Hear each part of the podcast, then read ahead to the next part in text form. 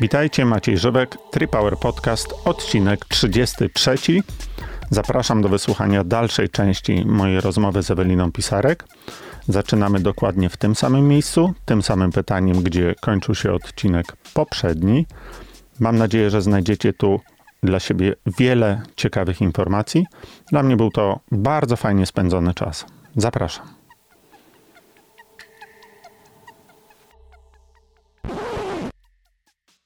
No właśnie, pierwsze i trzecie miejsce, wielki szum, nowe gwiazdy polskiego triatlonu.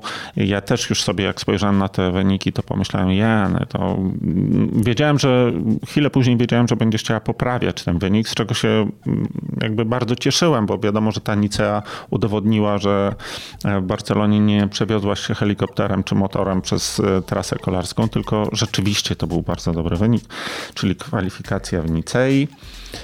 No i oczekiwania, teraz dwie nasze dziewczyny będą walczyć o Mistrzostwo Świata na Hawajach, ale jak spojrzałem na wynik Anieli Lechowicz w RPA, 9. miejsce w kategorii wiekowej, no to wiesz, taki zimny prysznic, prawda, że to wcale nie jest tak łatwo.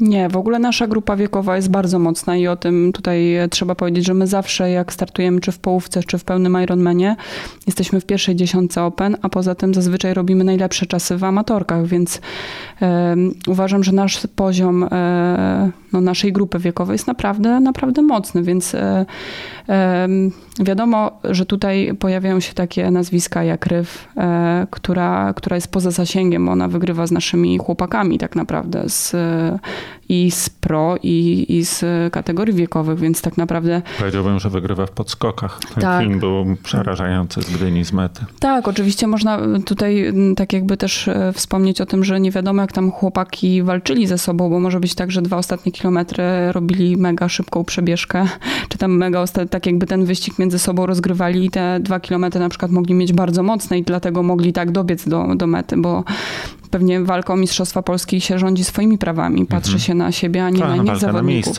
Więc to też tak jakby można też na to popatrzeć, ale... Ja patrząc też na wyniki Ani, bo trzeba powiedzieć, że 7. była dziewczyna, która była druga za mną w Gdyni. Lenz. Więc tak naprawdę ona była 7, więc tak jakby widać, że jesteśmy w tej pierwszej dziesiątce, ale świat jest mocny, tak? Nasza kategoria jest mocna, Walczymy. Ja chciałabym, żeby poszło nam jak najlepiej i Ani i mi na Hawajach, żebyśmy zawalczyły, czy to będzie pierwsza dziesiątka, czy będzie pierwsza trójka. Różnie może być, ale tak? Masz a może być dreszczyk, tak, że wiesz, ten króliczek być może da się go złapać? Nie wiem. Ciężko mi powiedzieć. Powiem tak, że ja mam ten sezon bardzo długi i ja już jestem troszkę zmęczona tak jakby trenowaniem samym w sobie. Dlatego mówię, że już chciałabym, żeby to nastąpiło, bo w tym sezonie, w przeciwieństwie do zeszłego sezonu, startowałam tylko na większość na długich dystansach i wszystkie zawody robiłam na takim zmęczeniu. Od Tatramena po Gdynię właśnie, po nawet ten Sieraków, tak jakby wszystko jest w treningu, więc ja nie czułam takiej mocy na zawodach, tak jak powinnam czuć czasami, nie? Tak jakby Warszawa była takim może trochę przełamaniem, ale to też takie, to nie było jeszcze to.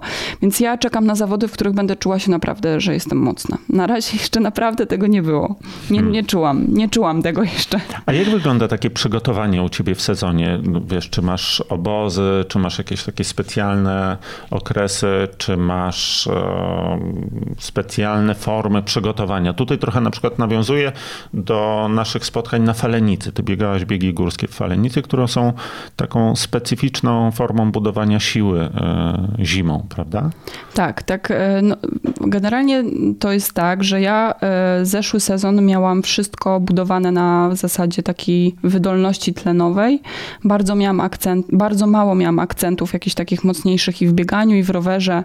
Bardzo mało interwałów, więc i też te objętości nie były za duże. No i po tej Barcelonie chyba trener uwierzył, uwierzył, że możemy coś więcej zrobić. No i postanowiliśmy rzeczywiście, że ja chciałabym zrobić tą kwalifikację na Hawaje i wybrałam sobie start na początku roku, żeby móc się jeszcze zregenerować przed Hawajami. Więc dla mnie to było mega ważne, żeby zrobić coś, co jest w Europie, co będzie tak jakby tańszą trochę formą, no żeby wyjechać na zawody i żeby mnie było na to stać. No i ta Nicea się pojawiła po prostu w czerwcu, więc stwierdziłam, że będzie Nicea, będzie górski start. No i tak naprawdę w tym roku od stycznia zaczęliśmy wplatać jakieś akcenty mocniejsze w mój trening i trener wpisuje mi w treningi crossy, po prostu weekendowe crossy, więc ja zamiast robić crossy, gdzie wiemy jakie warunki są w Warszawie i poszukać terenu, który jest taki bardziej crossowy, górzysty, jest bardzo trudno. Więc ja stwierdziłam, że wolę jeździć na zawody do Falenicy, gdzie tam zrobię mocny cross i to będzie i forma rywalizacji i też spotkanie z ludźmi, więc dlatego ta Falenica się wplotła w przygotowania. Poza tym ja lubię startować w zawodach jako taki start treningowy powiedzmy, bo jest większa mobilizacja, jest, nie wiem, wydaje mi się, że wtedy więcej dużo z siebie daje. Ja bardzo nie lubię biegać na treningach takiego drugiego, tak jak mamy ten po tlenowej wydolności, ten drugi zakres jest dla mnie zawsze ciężki i jak mi trener wpisuje 10-12 km intensywnie, to moja głowa tego na treningu nie wytrzymuje. Na zawodach nie mam problemu, więc ja wybieram sobie biegi po prostu w Warszawie. A jako zawodniczka takie przygotowanie siłowe wolałaś na siłowni, czy wolałaś, czy inaczej, czy było bardziej skuteczne na siłowni, czy jako ćwiczona siła biegowa? Ja w ogóle jestem fizjoterapeutką i też pracuję z ludźmi jako trener takiego przygotowania motorycznego, więc ja uważam, że każdy zawodnik w zasadzie w każdym sporcie powinien robić przygotowanie siłowe specyficzne dla danej dyscypliny, ale też dodatkowe tak jakby w okresie przygotowawczym, czyli specyficzne mówię, no to mogą być w bieganiu czy podbiegi, czy wieloskoki, czy skipy i tak dalej, ale tak jakby przygotowanie siłowe różnych partii mięśniowych, nie tylko nóg, ale brzucha, rąk jest bardzo potrzebne, więc ja w tym roku robiłam jak najbardziej takie obwodowe ćwiczenia siłowe z ciężarami. Później niestety jak mi zaczęły wchodzić objętości, to ze względu na pracę, to tak jakby tego czasu mi brakowało na te wszystkie treningi i trochę miałam przerwy, co myślę, że za rok sobie tego nie odpuszczę. No i tak naprawdę teraz... Ja też tak zawsze mam. No, ale jest rzeczywiście ciężko, jak mam 2 treningi dziennie, czasami pływanie i nie wiem, czy rower, czy bieganie i dochodzi mi praca i jeszcze mam zrobić 1 trening siłowy jako 3 trening, to następnego dnia po prostu jestem tak nieefektywna w pracy i tak mi się chce spać, że to jest za dużo, więc tutaj ja walczyłam trochę z trenerem, żeby mi może odrzucił coś wydolnościowego, żeby weszła na to siła. I takie były próby różne, ale myślę, że docieramy się jeszcze między sobą i myślę, że tak jakby te kolejne lata znowu będą trochę inne. Ja teraz w okresie przed Hawajami też robię trening siłowy i staram się przynajmniej go robić 1-2 razy w tygodniu, ale jest to trening troszeczkę taki siłowy, ale na podtrzymanie. Też z ciężarami, ale troszkę w innej formie, trochę bardziej eksplozywny, dynamiczny. Więc uważam, że to przez cały sezon każdy powinien kontynuować. Tak? To jest mega istotne, bo to im my bardziej jesteśmy silniejsi na obwodzie, to na pewno się przełoży później na ekonomikę ruchu samego i czy na rowerze, czy na bieganiu, czy w pływaniu. To na pewno odda. Ja wierzę w to, że tak jest. Jest Falenicy, pamiętam takie sytuacje, w których niestety zdarzało się, że mnie wyprzedzałaś i to był taki moment, kiedy było mi już bardzo ciężko. Ty zwykle tam biegałaś na 3 tempa, więc to się działo zwykle na jakimś ostatnim okrążeniu. I robiłaś to z taką bardzo dużą lekkością. No wiesz, no, mam nadzieję, że nie biegło ci się lekko, ale generalnie biegłaś taką fajną, lekką techniką. To też bardzo szybko mi uzmysławiało na przykład, że ja jestem strasznie spięty w tym momencie, prawda? I próbowałem sobie pobiec to trochę luźniej. Okazywało się, że przez jakiś czas nawet daje się to pobiec szybciej. Oczywiście nie jestem przyzwyczajony do tego, żeby się rozluźnić w tak dużej intensywności, więc nie trwało to zbyt długo, ale to było takim bardzo dobrym świadectwem na to, że rozluźniona, niby słabsza, słaba płeć i tak dalej, wiesz, osoba mija cię i to pokazuje, jak ważne jest w ogóle takie twoje ogólne rozluźnienie, jak ważna jest technika. Marcin Nagórek pisze we wrześniowym bieganiu o tym, że rzeczywiście w takim felietonie punkty za technikę chyba, że rzeczywiście to jest bardzo ważne. Natomiast my, amatorzy siedzący całymi dniami za biurkami, próbujemy zrobić coś, co jest dla nas niewykonalne. Czyli wiesz, no, robimy jakieś rozciąganie, a potem siadamy za biurkiem i to wszystko w nas zarasta. Twoim zdaniem warto walczyć o tą technikę u amatorów, czy po prostu jest za dużo wysiłku, za zbyt małe efekty? Ja jestem w ogóle wielkim fanem tego całego podejścia, tych prób technicznych, mimo że nie mam z tym jakichś mega sukcesów, ale jakieś mam takie dziwne wrażenie, że może coś w tym jest. Jak to twoim zdaniem z punktu widzenia terapeuty? Muszę zacząć skracać to pytanie. Maciej, ja uważam, że generalnie u każdego jest ważne to, żeby poprawiać technikę. I ja szkoląc się w ogóle na różnych kursach z przygotowania motorycznego, mieliśmy taki moment na kursie, kiedy budowaliśmy szybkość na przykład i mieliśmy nagrywane filmiki, w którym na 20 metrach, 30 metrach mierzone fotokomórki, mierzony bieg danej osoby i grupa oceniała, jak człowiek biega, tak? I po czym dostawała takie informacje, takie drille specjalne, co ma poprawić w tym biegu. Od prowadzenia nogi, prowadzenia rąk, wykonując jedno ćwiczenie, 15 powtórzeń, tak jakby pod kątem tego, co źle robiła, i ona biegła z powrotem te 20-30 metrów. I okazywało się, że czas na takim dystansie potrafił być o sekundę na przykład lepszy, tak? I to były osoby z różnej dziedziny. Ja biegałam kiedyś, tak? Więc tak jakby mnie można byłoby oceniać i poprawiać, ale były też osoby, które są zupełnie dalekie od biegania, od sportów wytrzymałościowych. Byli ludzie z siłowni, trenerzy, fizjoterapeuci, różnie, tak jakby zajmujący się różnymi sportami. I to się okazuje, że da się to poprawić, tak? Wystarczy tak jakby wiedza odpowiednia, odpowiednie ćwiczenie, bo to nie jest tak, że my musimy robić wszystko, bo każdy jest inny, każdy inaczej prowadzi ręce, każdy inaczej prowadzi nogi, więc sama nauka i drille, które możemy wprowadzić w rozgrzewkę, tak naprawdę w rozgrzewkę. Mi się wydaje, że to jest najłatwiejsze, żeby wprowadzić w rozgrzewkę ćwiczenia, które są odpowiednie dla nas. No i dodatkowo przygotowanie siłowe całego ciała powoduje, że ekonomika ruchu nam się po prostu polepsza, bo my jesteśmy bardziej wydolni, żeby pracować w ładnym układzie ruchu. Więc moim zdaniem czy maraton, czy amator, czy osoba, która jest naprawdę profesjonalistą, to zawsze przynosi efekty. I moim zdaniem teraz na szczęście trendy w sporcie są coraz... Trendy takiej sportu siłowego i profilaktyki, jest coraz większa świadomość ludzi, jest coraz większa świadomość trenerów, jest coraz większa.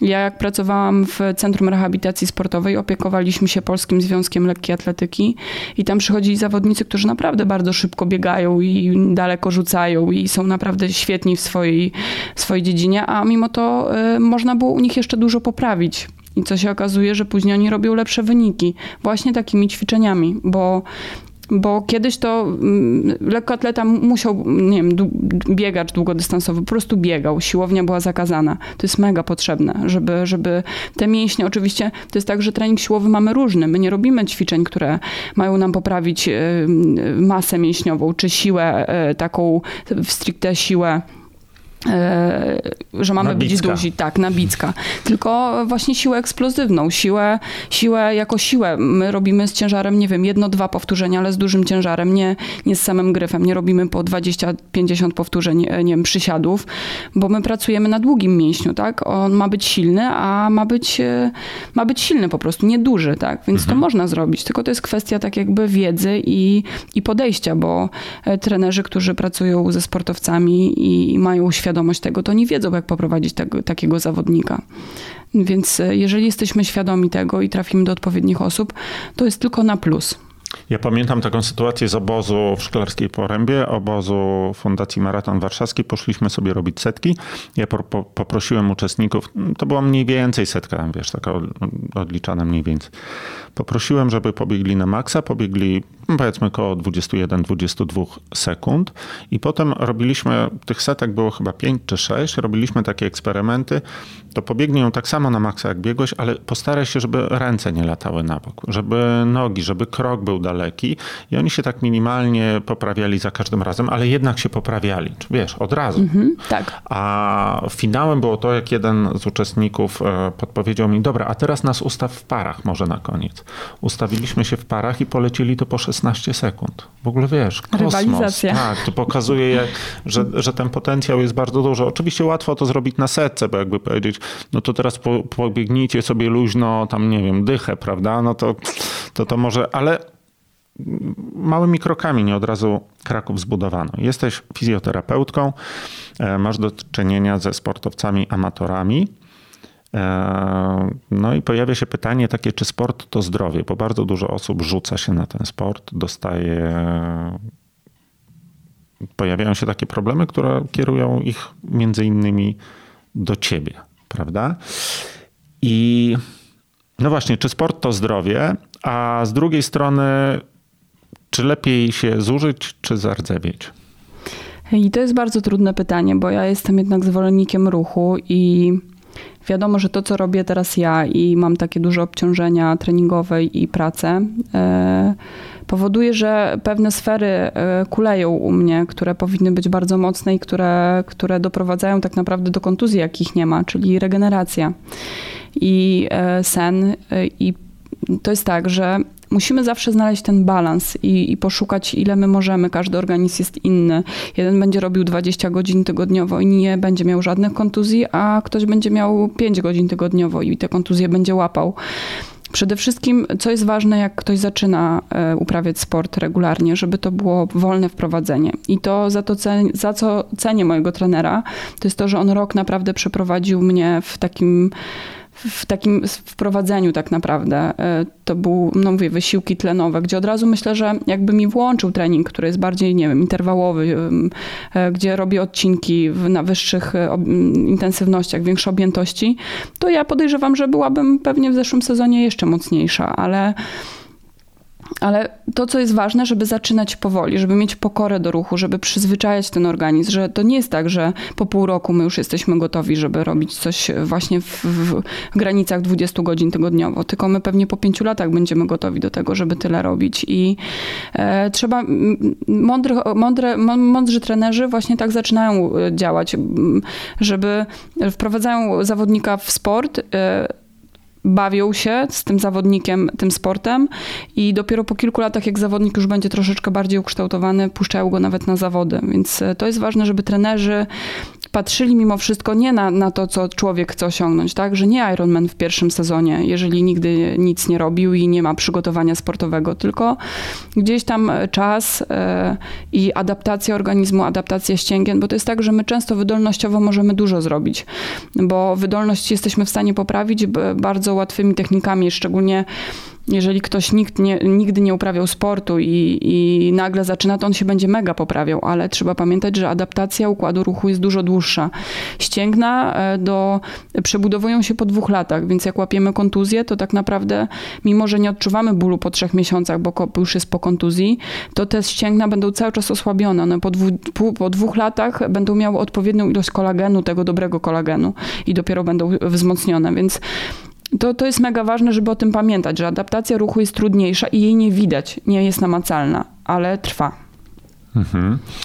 A twoim zdaniem, czy trochę też nawiązując do artykułu Marcina Nagórka, który zwraca uwagę na potrzebę fizjoterapii w treningu, czy opieki fizjoterapeuty, twoim zdaniem, czy szczególnie, bo nie mówię o osób rekreacyjnie biegających dookoła osiedla, ale takich osób, które mają ambitne plany sportowe, czy to jest konieczność fizjoterapii i też nie mam tutaj na myśli tego okresu, kiedy oni już są po paru latach treningu i po prostu życie ich zmusza do tego, żeby się u fizjoterapeuty pojawić.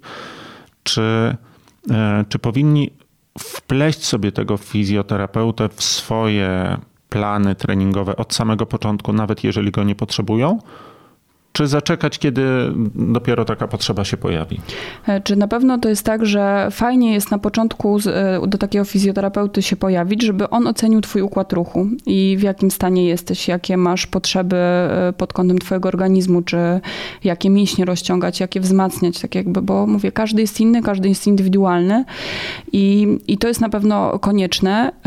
Jednak moim zdaniem wiadomo, że jeżeli uprawiamy sport, to potrzebujemy dobrze jeść, potrzebujemy snu, potrzebujemy trenera, potrzebujemy dietetyka, potrzebujemy psychologa nawet czasami, no i tak jakby fizjoterapeutę i lekarza. To jest team, który powinien być, jak ktoś uprawia profesjonalnie sport, czy amatorsko, a na wysokim poziomie, to te osoby powinien mieć wokół siebie.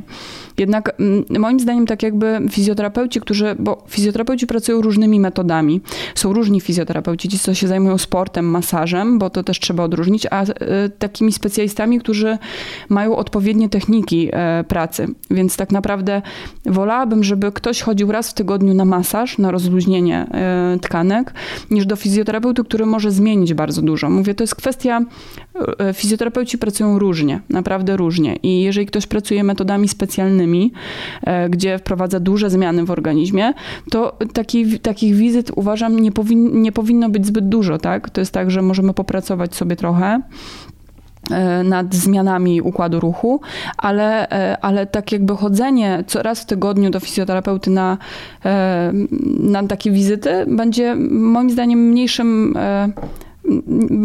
konieczność niż ten masaż, który powinien być na przykład obwodowy na cały układ ruchu, na wyciszenie, na rozluźnienie, na takiej zasadzie. Więc jeżeli mówimy o fizjoterapeucie, który jest masażystą, który pracuje tak jakby pod kątem masażu i rozluźnienia, okej, ale jeżeli pracuje metodami specjalnymi, to myślę, że tutaj trzeba się zastanowić, tak? Bo to bardzo dużo zmienia. My jesteśmy bardzo mocno w stanie wpłynąć na układ ruchu takiego człowieka, więc jeżeli ktoś jest tego świadomy, to jak najbardziej tak. Więc tutaj też kwestia kierunku pracy człowieka z terapeutą. Na pewno jako pierwsza wizyta zobaczenie, co jest z nami nie tak, co możemy wzmacniać, co możemy rozluźniać, a później praca z masażystami i terapeutami co jakiś czas, jeśli się coś dzieje. Dobrze, a ile kosztuje masaż, a ile kosztuje wizyta u fizjoterapeuty? Wiesz co, myślę, że to są ceny bardzo podobne. Być może nawet masaż jest droższy od wizyty u fizjoterapeuty. Tak sądzę, że na rynku tak może być. Wiadomo, że te ceny... Mniej więcej? Myślę, że to jest od 100 do 250 zł.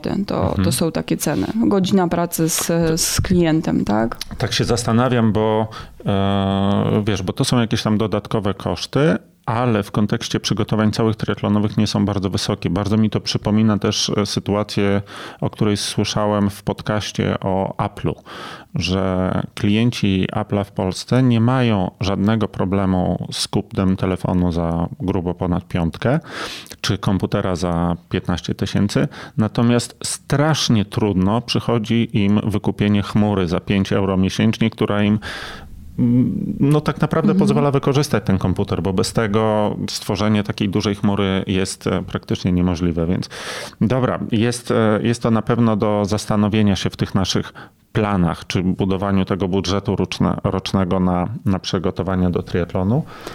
Tak mi się, Maciej, wydaje, że jeżeli jesteśmy w stanie, nie wiem, zapłacić za trening u trenera, który, nie wiem, jest stawki takie chyba w Warszawie, to jest, nie wiem, jak w innych miastach, jest mniej więcej 350 zł za opiekę trenerską, taką podstawową za plan treningowy.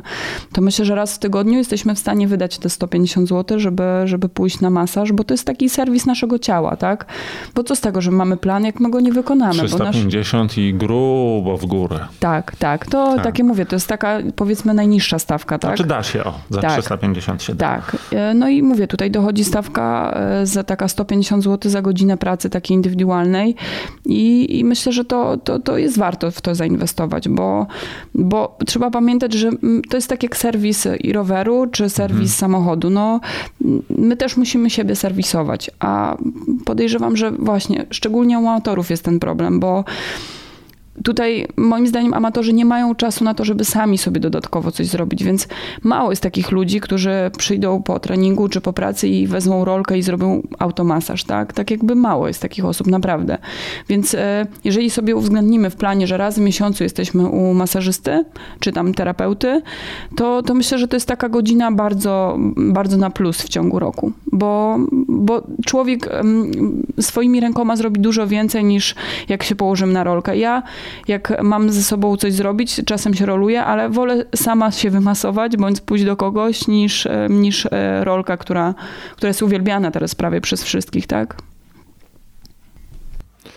No właśnie, wspomniałaś o rolce, a mi się od razu przypomina Dominik Omiotek i ulubione zdanie jego, które on wygłosił, ulubione przeze mnie, czyli nie trzeba się rozciągać, wystarczy się zrolować. No to wiadomo, że na temat stretchingu, na temat rolowania, na temat wzmacniania są różne teorie i każdy, no i w zależności od roku, czy tam, no są generalnie różne opinie, różne badania naukowe, więc to jest naprawdę taki dyskusyjny, kontrowersyjny temat. Ja uważam, że trzeba zawsze mieć w tym trochę takiego zdrowego rozsądku i To, co ja przez wiele lat obserwuję u pacjentów, że mięśnie, które są zazwyczaj bardzo słabe, one są napięte. Więc czasami jest tak, że będziemy ten mięsień rolować, będziemy go rozciągać, on cały czas będzie napięty. A on będzie napięty z powodu osłabienia tego mięśnia. Więc tutaj mówię, po to jest taki terapeuta, który stwierdzi, czy tam trener nawet przygotowania motorycznego, który stwierdzi, że masz za słabe pośladki, wzmacniaj je, nie rozciągaj ich, bo pod to ty potrzebujesz wzmacniania. Więc tutaj mówię, tak jakby ciężko wygłaszać teorię do wszystkich, tak? Mhm. To na pewno się nie sprawdzi. Jeśli chodzi o stretching, to ja w swojej pracy praktykuję stretching taki dynamiczny przed uprawianiem sportu, żeby tak jakby nawet, żeby te stawy rozruszać, żeby dynamicznie ten mięsień zaktywować, żeby, tutaj mówi się, że stretching statyczny jest zły, ale czasami nawet stretching statyczny odpowiedni dla danego stawu będzie potrzebny, bo to nie będzie stretching dla mięśnia, ale będzie stretching dla samego stawu, który jest zablokowany na przykład.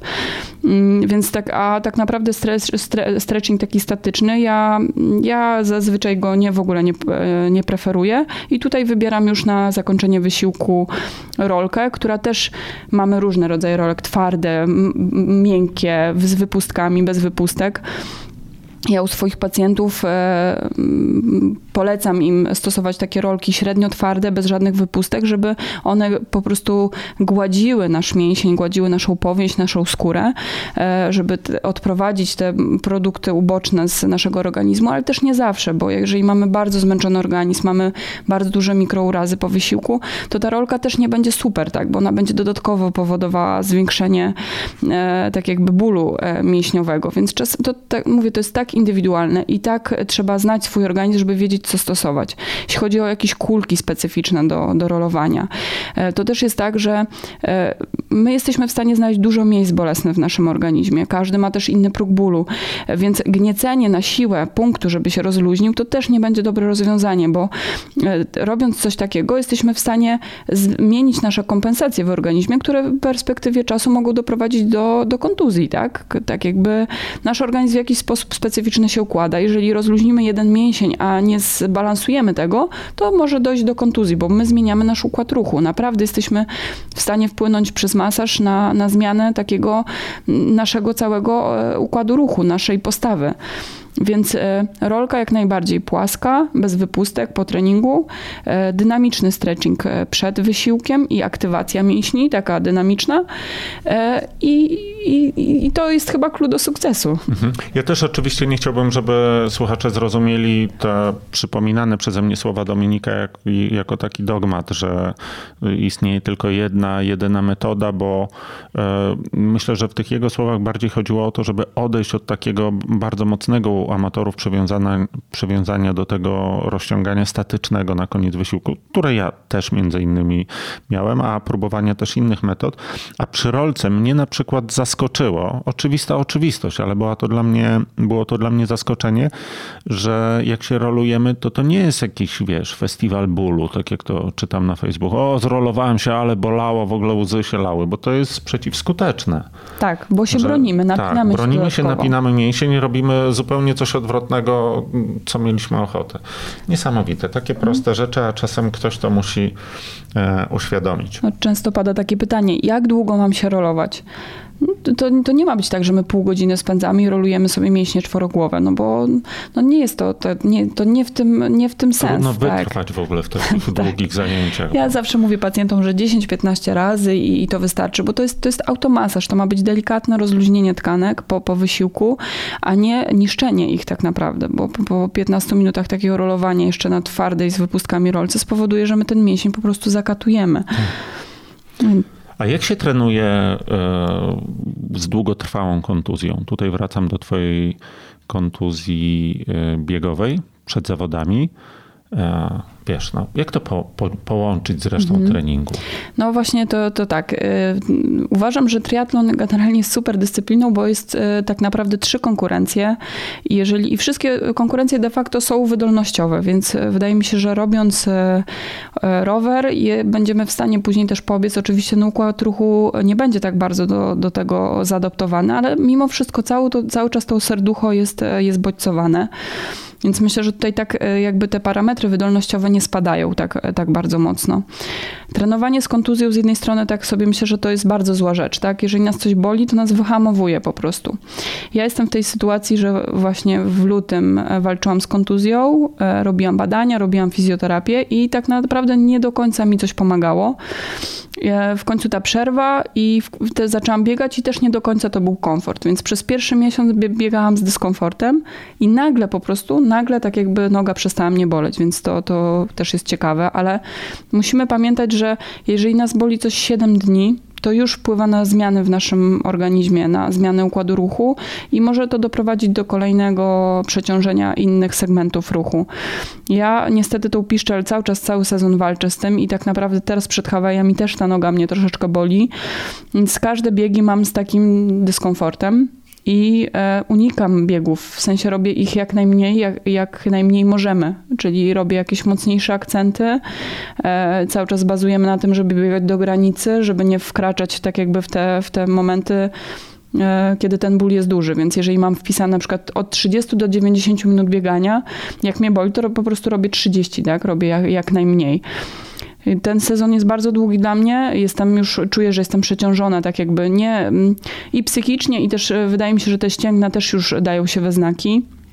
I czekam dlatego jak najszybciej na ten start i czekam na odpoczynek po prostu od sezonu, więc moim zdaniem wprowadzając organizm w tak duże obciążenia, po prostu no tutaj u mnie akurat te piszczele, które są słabym moim punktem, może wynikają z techniki biegu, może gdzieś tam ze starych jakichś właśnie rzeczy, które kiedyś miałam i muszę się tym zająć zimą po prostu. Wiem, że odpocznę i bardzo duży nacisk położę na to, żeby te ścięgna przygotować na następny sezon.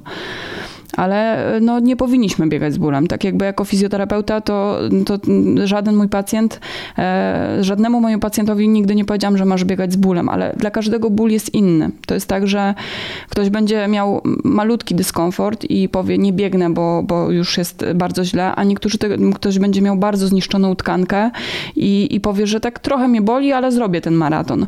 Więc to też jest sprawa bardzo indywidualna. Jak ktoś ma taki, powiedzmy, zastanawia się, czy wystartować, czy nie wystartować, to wtedy zlecam badanie USG, żeby zobaczyć, jak bardzo tkanka może być zniszczona, jak bardzo być zapalona. I czasami się okazuje, że to, co nas boli, to jest nie do końca tak jakby zmiana w tej tkance. Więc wtedy mówię, jeżeli czujesz, że możesz, a tkanka nie ma zniszczeń de facto w obrazie USG, to nic się nie powinno wydarzyć, tak? No bo tak jakby to ten problem może być zupełnie z innego powodu, tak? A USG jest wiarygodnym badaniem? Tak. Jeżeli chodzi o ścięgna, to jest bardzo... Jeżeli mamy dobrego diagnostę, to myślę, że tak. Jak najbardziej tak. Nawet czasem lepszy niż rezonans magnetyczny, dlatego że pokazuje tkankę w ruchu, więc jesteśmy w stanie wprowadzić ścięgno w ruch i zobaczyć, jak ono się zachowuje na całej długości. Więc jak najbardziej tak. A jak się startuje po długiej przerwie bez biegania? Jak czujesz to bieganie? Ja w ogóle ten sezon, mimo że jestem biegaczką i w zeszłym roku tak dobrze, powiedzmy, poszło mi w Barcelonie, zostałam najlepszą biegaczką wśród amatorek, to w tym roku to bieganie jest dla mnie takim, no jest uciążliwe. Nie jest takie lekkie, jakbym sobie tego wyobrażała, bo tak naprawdę w bieganiu się w tym sezonie prawie w ogóle nie poprawiłam. Nie mam jeszcze takiego startu, gdzie, nie wiem, pobiegłabym na dychę poniżej 40 minut w triatlonie. No Nicea zrobiłam 3:15 maraton, ale to był maraton w wielkim bólu, w ogóle ja tam nie wiedziałam ile tam. Ja miałam wrażenie, że tam pobiegnę, czy nie wiem, 3:30, nie wiem, to było dla mnie, to nie był start taki, w którym czułam komfort i taką lekkość biegu, raczej walka ze samym sobą.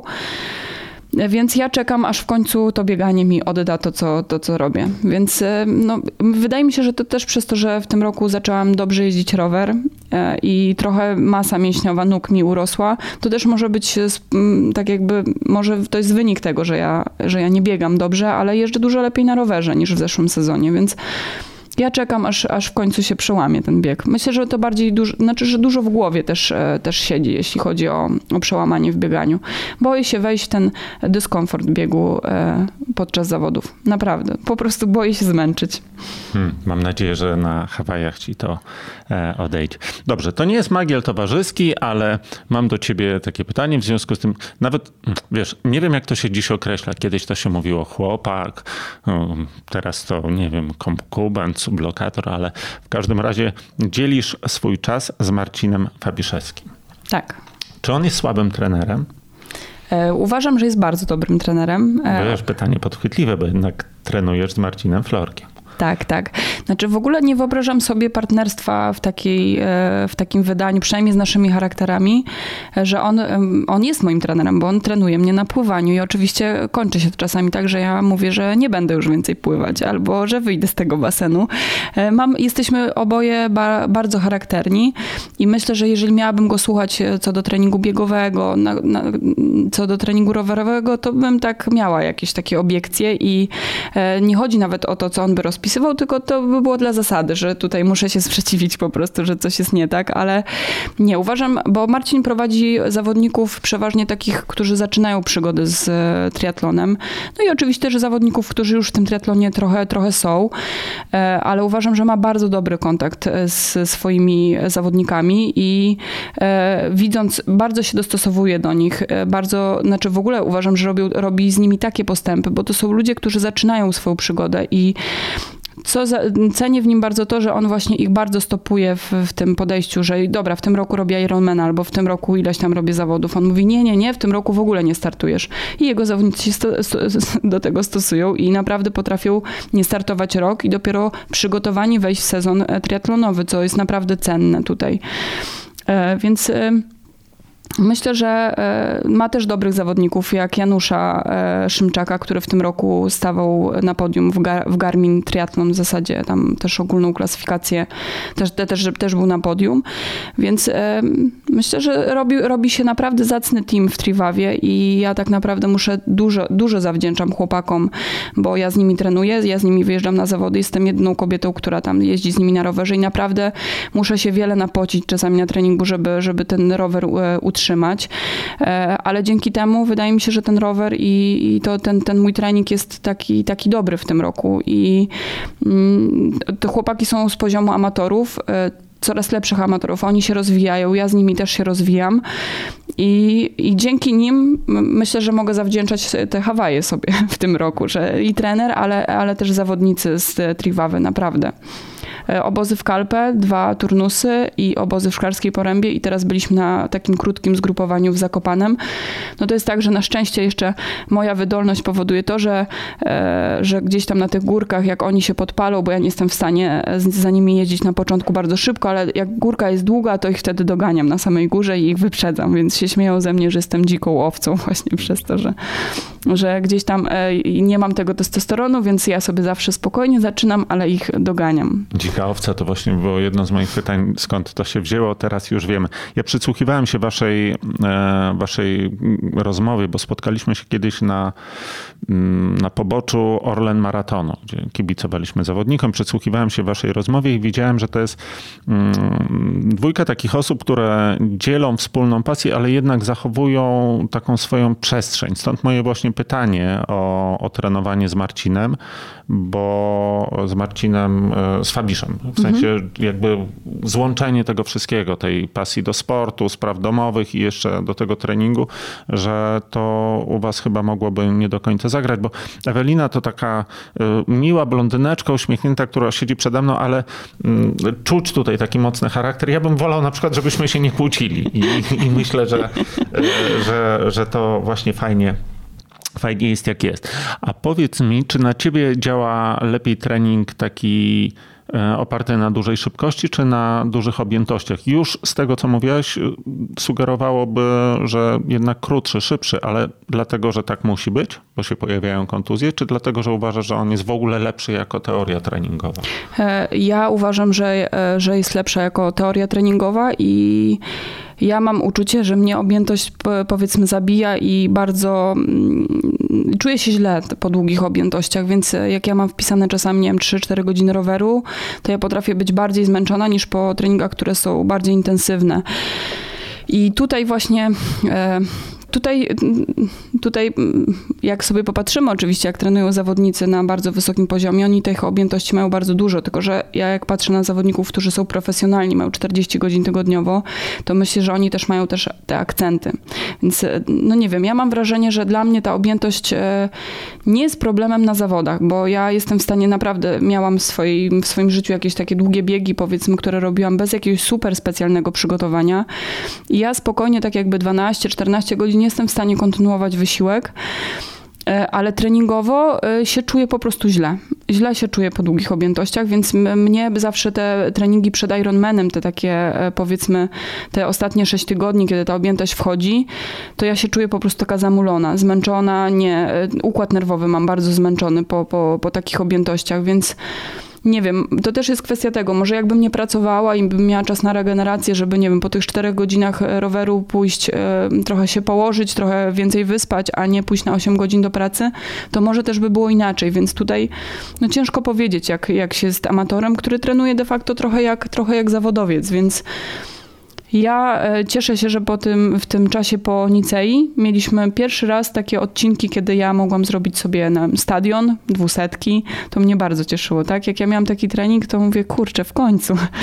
Więc mam nadzieję, że w przyszłym sezonie trochę tego też będzie więcej. Myślisz, że to ma też przełożenie na szerszą grupę amatorów, czy po prostu jest to lepsze w twoim przypadku, bo jesteś zawodniczką z przeszłością sportową? Znaczy właśnie wydaje mi się, że to zależy od tak jakby czasu tego treningu, ile człowiek poświęcił czasu, ile sezonów przeżył już w triatlonie. Myślę, że to też ma wpływ na to, że mam jakieś doświadczenie zawodnicze i trenowałam kiedyś bieganie, ale jest to sprawa indywidualna, choć mam wrażenie, że u trenerów w większości to jest właśnie budowanie tej objętości. Zapominają o tym, że generalnie praca hormonalna naszego układu wtedy bardzo się zmienia i dla kobiet, i dla mężczyzn, że no po prostu nie będziemy mieli siły funkcjonować normalnie, więc my potrzebujemy takich bodźców intensywnych i po to jest właśnie trening chociażby siłowy, żeby czasami to nawet nie chodzi o wzmocnienie siły, tylko o wyrzut hormonów, które będą odpowiednie w danym okresie, więc łączenie objętości z treningiem eksplozywnym, siłowym będzie mogło dawać dobre rezultaty na przyszłość, więc tutaj mówię o gospodarce hormonalnej, która jest bardzo istotna i wydaje mi się, że u mnie może być tak, że przez to, że mam jakiś tam profil, mam jakieś tam przewlekłe choroby tarczycy, co może powodować, że po prostu ta objętość mnie w jakiś tam sposób zabija, męczy moją tarczycę i ja się wtedy źle czuję po prostu. Czyli te przyczyny mogą być zupełnie niespodziewane, takie, które większości z nas nie przychodzą do głowy, jak chociażby to, o czym wspominasz. A twoje Hawaje, czy to jest takie miejsce, które traktujesz jako jednorazowy wyskok, czy takie miejsce, w którym chciałabyś śladem Marcina Koniecznego zdobyć Mistrzostwo Świata? Wiesz co, ludzie zadają mi pytanie, dlaczego nie jestem jeszcze w pro, tak? Dlaczego jeszcze nie przeszłam na kategorię?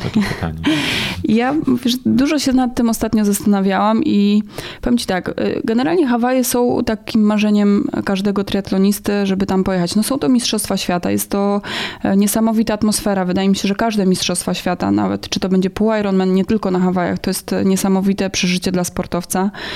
Ja cieszę się bardzo, że tam lecę, ale jest to ogromny koszt, jeżeli chodzi o wyjazd na zawody. Jeżeli ja będę amatorem i zostanę w sporcie amatorskim, to nie wiem, czy tam będę chciała jechać. Dlatego, że tak jakby tyle mnie kosztuje praca i trenowanie, że sobie myślę, że już skoro tam byłam, to dlaczego nie pojechać na inne zawody, które są ciekawe, które jest mnóstwo teraz zawodów, które są takie, gdzie chciałabym pojechać. No chociażby Livigno, triatlon, który jest górski zupełnie.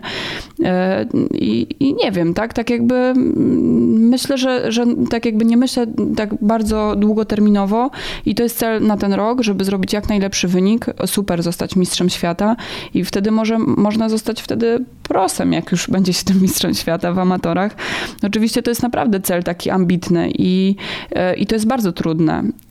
Ja nie wiem, co mi przyniesie życie, nie wiem, czy tam będę, nie zarzekam się, że nie pojadę już więcej na Hawaje, ale wcale nie mam takiego parcia, żeby być tam kilka razy, bo naprawdę myślę, że dużo jest zawodów innych, jeżeli będę na poziomie amatorskim i będę pracowała, to nie wiem, czy chcę tak dużo trenować i mocno, bo to bardzo ogranicza życie. To wymaga bardzo dużo poświęceń i ja mam takie wrażenia z ostatnich miesięcy, że ja po prostu cały czas gdzieś biegnę, cały czas szukam tego czasu, cały czas kombinuję, kiedy mam zrobić trening, kiedy go wpleść w pracę, kiedy mam wziąć rower, żeby zdążyć zrobić rower cały, w całości trening i to jest dla mnie takie męczące, tak? Więc jeżeli mam funkcjonować tak przez cały czas, to chyba ja tak nie chcę. Muszę ci powiedzieć, że nawet to, jak się umawialiśmy, ja też zaznaczałem ci, że u mnie to jest takie bardzo pływające wszystko z tymi terminami i może się zdarzyć, że ja to odwołam na przykład dzień wcześniej, to jedyny jaki miałem taki problem z naszym umawianiem się, żeby wyznaczyć taką datę, której na 90% nie będę odwoływał, no bo właśnie to, wracam to, o czym wspomniałem na samym początku naszej rozmowy, że ja rozumiem ten problem ze znalezieniem czasu na cokolwiek przy treningu na długi dystans. Wspomniałaś o kosztach. Wiem, że była, nie wiem, czy to ty ją organizowałaś, czy ona się sama w kosmosie powstała, ta zbiórka, która wspomagała twój wyjazd. Ja mówiąc szczerze, do zbiórek to mam taki trochę niechętny stosunek.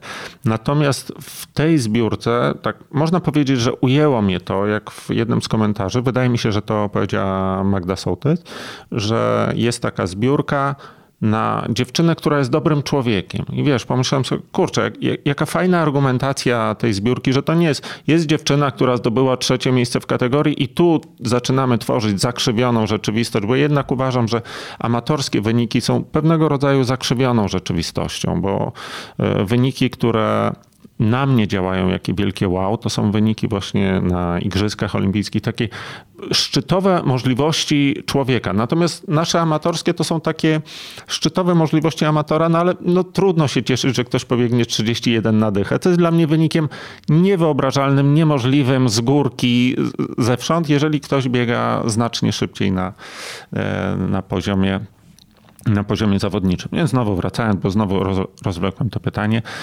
Bardzo fajna i niespotykana argumentacja tej zbiórki. Jak ci ona poszła? Znaczy, zdaje się, że nieźle, bo z ostatniego posta widziałem, że całkiem nieźle, nie? Tak, zacznę od tego, że zrzutkę tak naprawdę ja też miałam taką dużą niechęć, żeby ją tworzyć.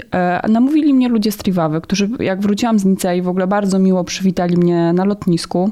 Więc czułam się jak prawdziwy sportowiec, który wraca naprawdę z zawodów i to było przesympatyczne, tak? To było coś niesamowitego i tak mówię, dlatego warto jest trenować. I tak jak mówisz, że ja też jestem troszkę pod tym kątem wypaczona, jeśli chodzi o patrzenie na sport amatorski i zawodniczy, taki typowo mistrzostwa świata, igrzyska, bo jako biegaczka to marzyłam o tym, żeby być na Igrzyskach Olimpijskich.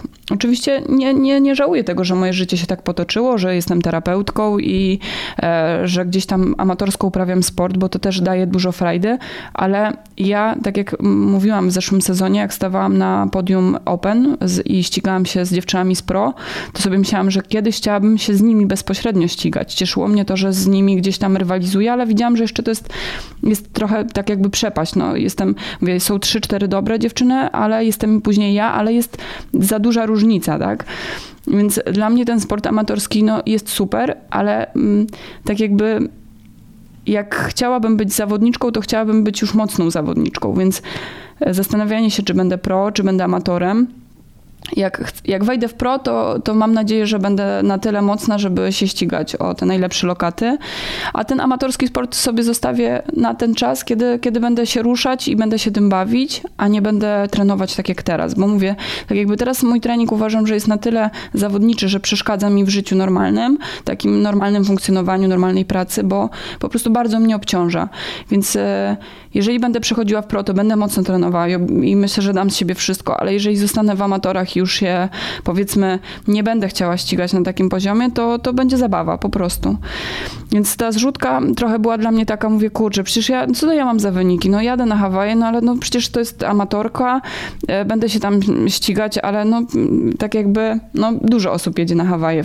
W tym roku bardzo dużo zawodników z Polski tam będzie, więc nie uważam, że jestem jakaś wyjątkowa w tym wszystkim, żeby się ludzie składali na mój wyjazd, na tak naprawdę wakacje połączone z super zawodami, z mistrzostwami świata, ale ludzie dopytywali mnie. Mówi, Ewelina, zrób zrzutkę, my ci tutaj dołożymy, bo każdy wie, że Hawaje to jest ogromny koszt od biletów po noclegi i po życie na miejscu. Zrzutka poszła niesamowicie, uważam, dobrze. Tak jakby jestem w stanie dzięki temu kupić bilety. Dużo osób się w to zaangażowało, ale oprócz tego dostałam pomoc od moich pacjentów.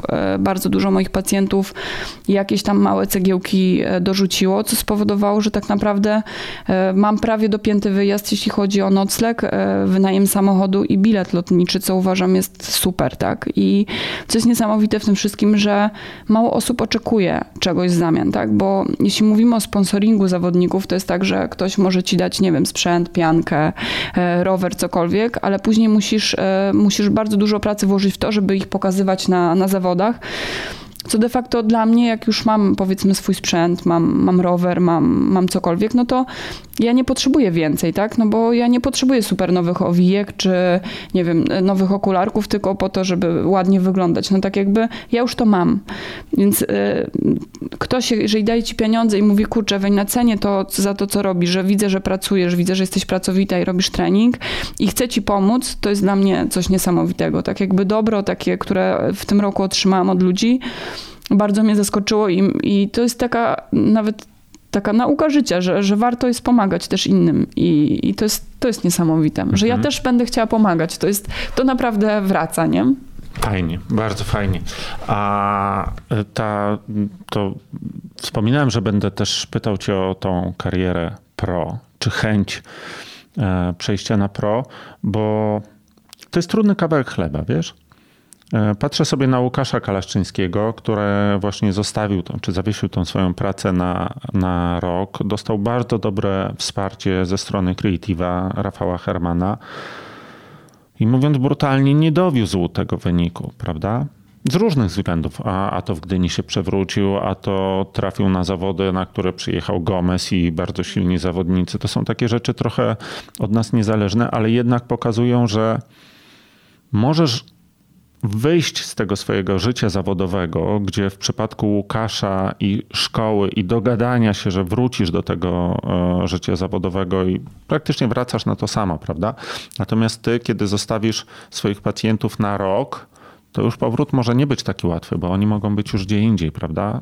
To może być tak naprawdę rok pozostawienia na próbę i rok odbudowywania pozycji zawodowej. To nie masz takiej obawy, że to, kurczę, warto, nie warto? No właśnie. Tak jak mówisz, że dużo takich pytań się pojawia ze środowiska. Jedynym argumentem, żeby przejść na pro jest to, że to jest troszkę tańsze w Polsce wbrew pozorom. Ja w tym roku przez to, że startowałam jako amator, zostawałam pomijana w klasyfikacjach ogólnych i chociażby w jakichś nagrodach finansowych, które tam były, może nie były duże, ale tak jakby zawsze to jest, zwrócenie kosztów zawodów. Więc tak jakby mimo, że jestem amatorką, gdzieś tam dziewczyny drużyny, z którymi wygrywam z pro.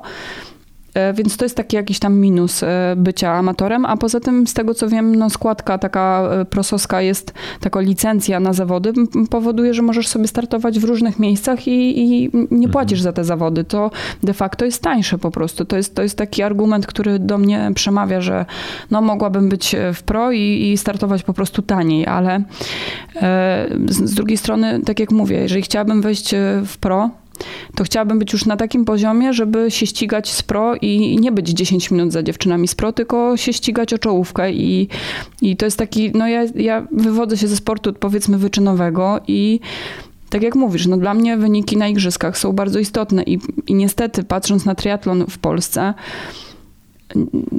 mam nadzieję, że nikogo nie urażę, ale mamy słabe zawodniczki pro, które powiedzmy na poziomie światowym się plasują bardzo nisko i dlatego uważam tak łatwo, nie wiem, mi, Ani Lechowicz czy innym zawodniczkom być tak blisko dziewczyn z pro. I dopóki ten triatlon nie będzie mocny, no to będzie tak wyglądało. No mówię, przychodzi dziewczyna, która trenuje rok i można powiedzieć, że mam jakieś predyspozycje, tak, że jestem bardzo wydolna, ale ja nie umiałam pływać kompletnie, tak, nie umiałam jeździć na rowerze, więc to jest tak, że no, uważam, że to jest jeszcze duże pole rozwoju dla triatlonu po prostu. Jest słabo w Polsce. Trzeba to promować. Może dzięki temu, że są tacy amatorzy, ten triatlon się po prostu rozwinie i te małe dzieciaki będą coraz lepsze. Tak jakby ta wiedza, ta trenerska się przełoży na dzieciaki i będziemy gdzieś tam potęgą, bo wydaje mi się, że amatorską potęgą już się robimy, ale zawodniczą jesteśmy daleko za światem. Więc bycie w pro... Agnieszka Jerzyk, wspaniała zawodniczka, tak? Jedzie na Mistrzostwa Świata, jest 17. To jest taki kubeł zimnej wody, który pokazuje, że no ja do Agnieszki Jerzyk mam przepaść, tak? Więc jeżeli ona jedzie na Mistrzostwa Świata, jest 17, różne tam rzeczy nie zagrały, tak? No liczy się wynik, tak? No bo ona będzie dopiero miała za rok Mistrzostwa Świata. To jest piękno i okrucieństwo sportu, że liczy się wynik. Jesteś tak dobry jak twój ostatni wynik. Tak. I to pokazuje, że chyba bycie amatorem jest fajniejsze, bo z jednej strony, mówię, są utrudnienia, jest to zmęczenie, jest praca i może te zdolności regeneracji są inne, możliwości wyjazdu na zawody, ale może warto sobie tak poukładać pracę, żeby ona była spójna z tym triatlonem i to jest gdzieś tam pewnie do mnie jakaś, muszę sobie wyznaczyć cel, żeby ta praca może była troszkę w mniejszym zakresie, a jakiś taki balans, żeby w tym wszystkim szukać i myślę, że przyszły rok zrobiłam kwalifikacje na Nicea, na Mistrzostwa Świata i chcę startować jako amator, tak jakby myślę, że to jest jeszcze czas, żeby być zawodnikiem pro. Może jak mi się uda przepracować 3-4 lata i te wyniki będą szły do przodu, może wtedy będę w stanie, jeszcze nie jestem taka stara, może jeszcze mi starczy wieku, żeby ścigać się i mieć ten swój sezon taki w zawodowcach po prostu. Myślę, że tak. A ja się uśmiechałem, jak mówiłaś, bo przypomniała mi się taka sytuacja. Jeżeli ja się mylę, to niech ktokolwiek mnie poprawi w komentarzach, ale takich zawodów Irona, w których startują prosi, nie może wygrać amator. I w Stanach doszło do takiego paradoksu, że wygrał to maraton, ale te dziewczyny z tymi taśmami, one szybko zwinęły te taśmy, on tam sobie przebiegł, bo jako zwycięzca liczy się pierwszy pro. I dopiero jak on tam przebiegł i one wróciły z powrotem na metę, żeby taśma była przed prosem. To też pokazuje właśnie to pomijanie w nagrodach czy w kwalifikacjach. Wiesz, niektórzy są tacy, którzy mówią, że ściganie się na poziomie amatorskim jest po prostu łatwiejsze, że jest drafting, że ci z przodu nie mają draftingu, co de facto się nie do końca uważam, tak jakby sprawdza. Ja na przykład nie umiem pływać w tłumie ludzi w wodzie, więc jak ja bym startowała jako pro, myślę, żebym miała lepsze pływanie, dlatego żebym miała łatwiejszy komfort. Nikt by mnie nie uderzał, nie musiałabym się przyciskać, zwalniać i tak dalej. A wiemy, że też jest tak, że no powiedzmy te zawodniczki, mówię tutaj o kobietach, trafiają na najlepszych amatorów w rowerze i też wiem, że są sytuacje takie, gdzie no kontrowersyjnie nawet koledzy mi mówią, że jakaś zawodniczka, nie chcę tutaj mówić nazwiskami, też jechała w draftingu, tak?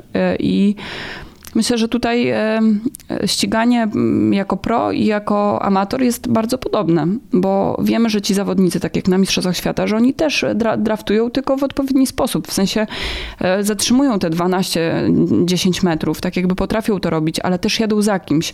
I tego też trzeba się uczyć, nie? Ja na przykład nie tak jakby mówię, no przez to, że jakąś tam karę dostałam w tej Barcelonie, jestem tak wyczulona na to, że ja nie umiem nawet za kimś jechać. Ja go odpuszczam, tracę bardzo dużo i później nadganiam, bo się tego boję, więc tego też mówię, że mówi się o różnym ściganiu, ale jest to różne ściganie na poziomie pro, ale to też... Wydaje mi się, że tutaj efekt może być podobny, bo to co mówisz chociażby o tym draftingu, czyli o tym, co się dzieje wśród zawodników, co określa się czasem mianem semi-draftingu, a czasem draftingu mentalnego. Idealnym przykładem są właśnie Hawaje, na które się wybiera, że gdzie czołówka mężczyzn przede wszystkim idzie w mega mocnym tempie przez pierwsze 20 minut wyścigu, po to, żeby zostać w swojej grupie, która będzie bardzo mocno szła na rowerze. Z tego, co tam były robione kiedyś wyliczenia, to oni idą za mocno ten początek. Oni nie powinni jechać tak mocno. Natomiast wiedzą, że kto strzeli z tej grupy, oni niby trzymają te odległości. Znaczy mówię niby, bo nie wiem, prawda? W sensie ja tego nie mierzę, są pilnowani, więc wszystko gra, ale to pokazuje, że jak się już właśnie ustawią tą mocną grupą kolarzy, to oni po prostu jadą bardzo szybko, więc są plusy, są minusy. Drafting może wyglądać właśnie w ten sposób, że idzie piątka czy czwórka zawodników, którzy trzymają odległości, ale jednak bardzo się napędzają. Żaden z nich sam by tak nie pojechał, a może wyglądać tak, że jedzie grupka tasujących się ludzi przed rondem, chociaż ta druga jest niezgodna z przepisami, oczywiście. Ewelina, mam takie trzy rzeczy, które mnie interesowały. Nie wiedziałem, co to jest dzika owca. Już wiemy, co to jest dzika owca. Znaczy, dzika owca to w ogóle jest pensjonat w Zakopanem i to właśnie chyba muszę tutaj... To jest mój sponsor. To jest mój sponsor roweru tak naprawdę, bo razem z Dabcastem... Dzika owca to jest pensjonat i tam mój serdeczny przyjaciel Marcin Drozdowski założył pensjonat i on zawsze mnie też cenił za to, że jestem taka pracowita i on mówi, że on chce mieć po prostu logo na moim stroju i chce mi pomóc w sezonie i dostałam od niego sporą kwotę pieniążków i tak samo z Dabcastu i dzięki temu mam czasowy rower na ten sezon, co było tak naprawdę największym kosztem tego sezonu, jeśli chodzi o przygotowania. Więc moja czasówka to jest właśnie dzięki dzikiej owce. Dzika owca. To trzeba by było tak przemalować na owce. Także co to jest Ewel Sport? Ewel Sport to jest moja firma, w której pracuję, bo prowadzę działalność gospodarczą i to jest po prostu nazwa mojej firmy. To jest śmieszne, bo jak przyszłam na studia, to miałam takiego maila i w zasadzie mam go nadal i to jest ewelsport@wp.pl i to jest tak, że jak były, nie wiem, jak szły kartki z mailami, żeby, nie wiem, jakieś notatki poszły czy cokolwiek, to wszyscy mówili Ewelsport, co to jest? I wszyscy się śmieli. Ja mówię, zobaczycie, to będzie moja firma. No i jest moja firma Ewelsport. Proszę. A post, który widziałem z Szymonem Kołeckim, dobrze kojarzę, tak. I MMA, to tak. O co chodzi? No generalnie to jest tak, że przez to, że już trochę lat pracuję w fizjoterapii i opiekuję się takimi ludźmi, którzy są naprawdę profesjonalnymi zawodnikami. No i Szymon Kołecki przychodzi do mnie na profilaktykę właśnie. Kurczę, to tam w MMA to musi być roboty, co? Tak, tak. Za każdym razem coś go innego boli, ale powiem tak, Szymon Kołecki to też jest taka postać w moim życiu, która trochę zainspirowała mnie do powrotu do sportu i tak naprawdę my zaczęliśmy razem trenować sporty, które są nam zupełnie odległe, czyli ja ten triatlon, a Szymon zaczął sporty walki. Tak naprawdę od stycznia zeszłego roku tak razem działamy. Mu tam super wychodzi. Ostatnią walkę przegrał, ale de facto jest bardzo mocnym zawodnikiem i to jest przykład sportowca, który naprawdę profesjonalnie podchodzi do sprawy i dla mnie to jest taki ideał mentalny sportowca. To jest naprawdę tak, jak ja go poznaję, mi spotkania z nim i jego podejście, jego postawa naprawdę dużo pomogły w tym, żeby spoglądać na sport w taki sposób.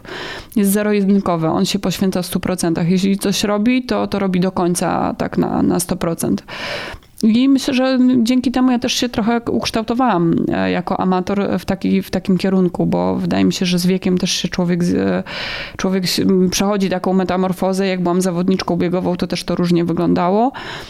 A teraz jestem w stanie tam trenować z taką głową, jaką mam. Dzięki niemu. Jako kibic od pewnego czasu bardzo lubię śledzić to, co się dzieje na zawodach Ironmana dzięki tej ich aplikacji, w której łatwo wyszukuję sobie wszystkich zawodników i jeszcze do tego nie muszę przy tym ślęczyć cały czas.